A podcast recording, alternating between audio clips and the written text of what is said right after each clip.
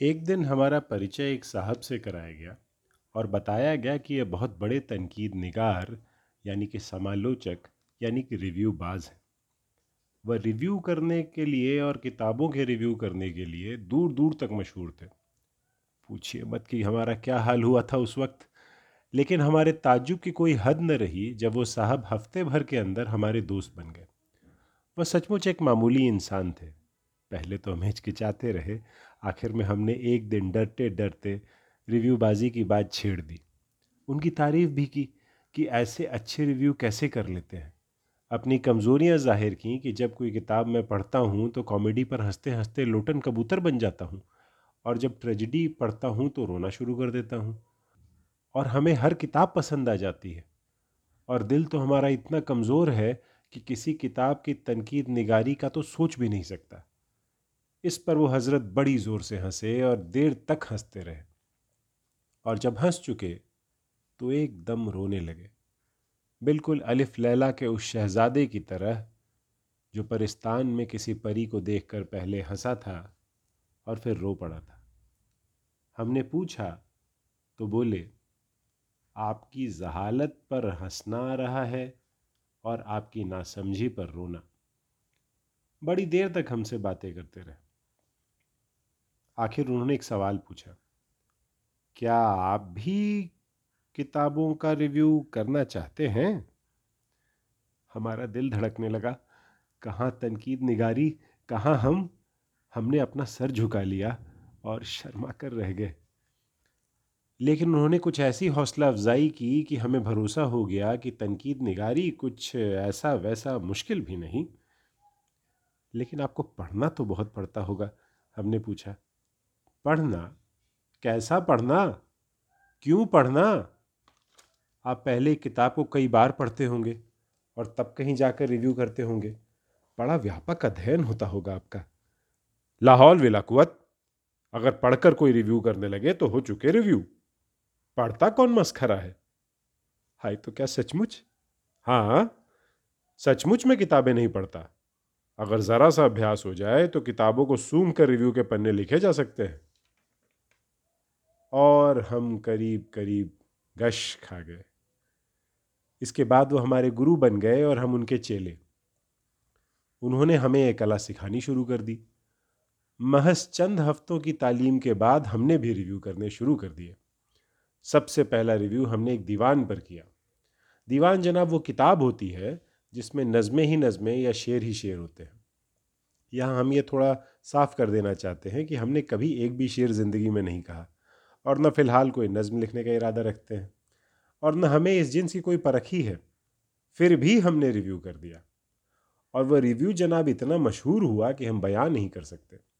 ہمارے پاس ریویو کے لیے دھڑا دھڑ کتابیں آنی شروع ہو گئیں۔ وہ ریویو میں میں نے کیا لکھا تھا وہ بھی آپ کے ساتھ ابھی شیئر کرتا ہوں۔ یہ میں نے کچھ اس طریقے سے لکھا تھا۔ پرانے شاعروں کی تعریف میں آج بھی کتنے لوگ ہیں جو زمین آسمان کے گلابے میں لاتے رہتے ہیں۔ ہمیں بھی کبھی پرانی شاعری پسند نہیں آئی۔ وہی عشق محبت، فراق، وصال ساکی شراب، گل اور بلبل کی باتیں۔ وہ جو ایک شاعر کہہ گیا، سب الٹ پھیر کر وہی باتیں کہتے رہتے ہیں۔ عاشق صاحب معشوق کی ایک ایک ادا پہ مرتے ہیں اس شعر میں۔ قبر میں پڑے ہوئے ہیں ایک پہلے شعر میں۔ مگر دوسرے ہی شعر میں دیکھیے، کفن جھاڑ کر عشق کے اکھاڑے میں پھر موجود ہو جاتے ہیں۔ نگاہ ایسی کمزور ہوتی ہے کہ معشوق کی کمر نہیں دیکھ سکتے۔ لیکن ان کے فراق میں آسمان کا چھوٹے سے چھوٹا ستارہ بھی نہ صرف ان کو دکھتا ہے، بلکہ وہ سبھی ستاروں کو گن بھی لیتے ہیں۔ آہ، کھینچ کر۔ دنیا کو جلا ڈالتے ہیں اور رونے دھونے پر آتے ہیں تو آنکھوں سے ندی کا سمندر بہا دیتے ہیں۔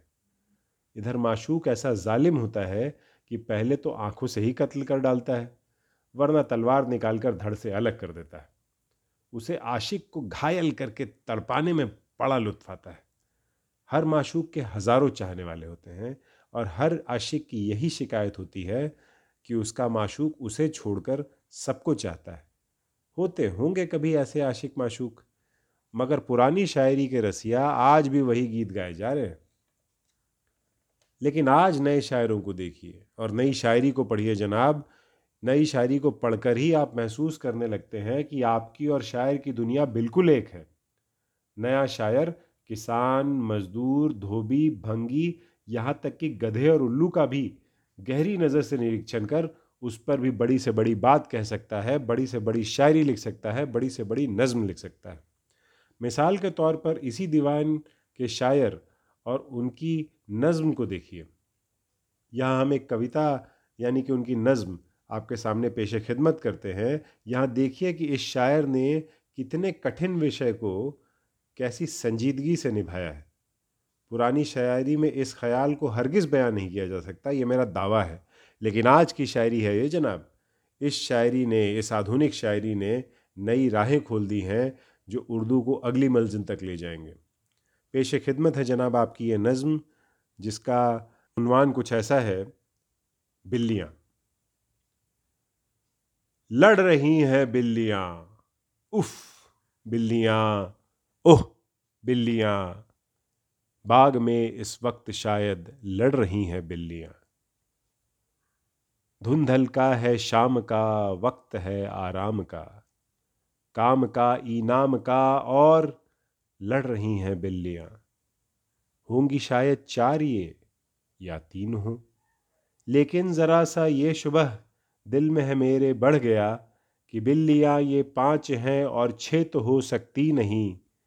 اور چاندنی سی رات ہے اور چاند ہے نکلا ہوا، اور چاندنی ہے چار سو اور چار دن کی چاندنی، اور پھر اندھیری رات ہے۔ کیا کہہ رہا تھا میں بھلا؟ افو ابھی تو یاد تھا۔ اس یاد کو کیا ہو گیا کمبخت سے سمجھے خدا؟ ہاں مجھ کو یاد آ ہی گیا کہ لڑ رہی ہیں بلیاں۔ باغ میں اس وقت شاید لڑ رہی ہیں بلیاں۔ لڑ رہی ہیں بلیاں، لڑ رہی ہیں بلیاں۔ کیا نظم لکھی ہے جناب؟ واہ واہ کرنے کو دل کہتا ہے۔ قلم توڑنا جناب اسے کہتے ہیں، دیکھا آپ نے؟ اگر نہیں دیکھا تو پھر دیکھیے۔ ہاتھ سے اور گامبھیر کا سامنجس سے دیکھیے۔ رومان اور یدارت کا عجیب و غریب میل دیکھیے۔ شاعر نے کیا بھاری بھرکم بات ہلکی پھلکی دبلی پتلی نظم میں لکھی ہے، یہ دیکھیے۔ بلیوں پر آپ نے آج تک کوئی نظم پڑھی ہے؟ جناب، آپ نے کیا کسی نے نہیں پڑھی ہے؟ معلوم ہوتا ہے شاعر کو بلیوں کے پرتی اسیم شردھا ہے اور ہونی بھی چاہیے۔ ذرا دماغ میں تصویر بنائیے جناب۔ چاندنی رات ہے، باغ کا ایکانت کونا ہوگا، شاعر کا بے قرار دل اور کہیں دور سے بلیوں کے لڑنے کی آواز۔ کیا اس شے میں کوئی دوسری چیز اس سے زیادہ رومانٹک ہو سکتی ہے؟ اور پھر شاعر کو وشواس نہیں کہ یہ بلیاں ہی ہیں۔ اس نے شاید کا استعمال کر کے نظم کو کس بلندی پر پہنچا دیا ہے۔ ہو سکتا ہے کہ اس وقت باغ میں کتے بھونک رہے ہوں۔ لیکن شاعر کو بلیاں ہی لگتی ہیں اور پھر شاعر یہ بھی نہیں جانتا کہ ان بلیوں کی سنکھیا کتنی ہے۔ کتنی مزیدار بات ہے نا۔ لیکن اسے یقین ہے۔ اس کے دل میں یہ یقین ضرور ہے کہ چھ سے تو کم ہی ہے چاندنی میں شاعر کو اندھیری راتیں یاد آتی ہیں، جب باغ میں اندھیرا ہو جائے گا اور بلیاں بھی نہیں لڑیں گی۔ دنیا کی بے ثباتوں یعنی کہ نشورتا کا نقشہ اس کی آنکھوں کے سامنے آ جاتا ہے۔ جناب، اس کی کیا ہماری آنکھوں کے سامنے بھی آ جاتا ہے؟ لیکن شاعر نے انتہائی کمال وہاں دکھایا ہے، جہاں وہ یہ بھول جاتا ہے کہ کیا کہہ رہا تھا۔ وہاں وہ اپنی یادداشت کو کوستا ہے۔ دیکھا گیا ہے کہ اکثر لوگ ایسے وقت میں اپنی یادداشت کو ہی کوستے ہیں۔ یہاں ہم شاعر کے ساتھ ایک ہو جانے کا انوبھو کرتے ہیں اور اس کی یتارتھ وادتا کی تعریف کیے بغیر نہیں رہ سکتے۔ اسی سلسلے میں میں آپ کے سامنے ایک دوسری شاعر کی نئی غزل پیش کرتا ہوں۔ یہ اس دیوان میں نہیں ہے، میں اپنی طرف سے آپ کے سامنے پیش کر رہا ہوں۔ اور یہ پیش کرنے کا سبب یہ ہے کہ آپ کو بتاؤں کہ پرانی شاعری میں کتنی بندشیں تھیں۔ اور کیسے ہم اپنی بھاوناؤں کو پرکٹ کرتے سمے گھٹ کر رہ جاتے تھے۔ لیکن آج کی شاعری میں جناب بڑا وستار ہے۔ مثلاً روز روز کے یوز کرنے والے تکیہ کلام جیسے ارے ارے، اہوں اہوں کو بھی ہم کافیہ یا ردیف بنا کے رکھ سکتے ہیں۔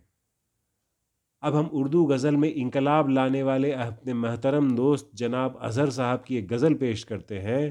یہاں دیکھیے کہ کیسے انہوں نے منہ سے اس سور کو انہوں نے کیسے استعمال کیا ہے جو آپ اور ہم منہ سے تب نکالتے ہیں جو جب ہمیں کوئی کھیت ظاہر کرنا ہوتا ہے۔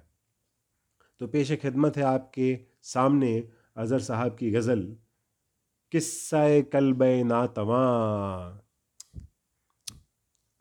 دکھ بھری ہے یہ داستان قصہ کلب ناتواں۔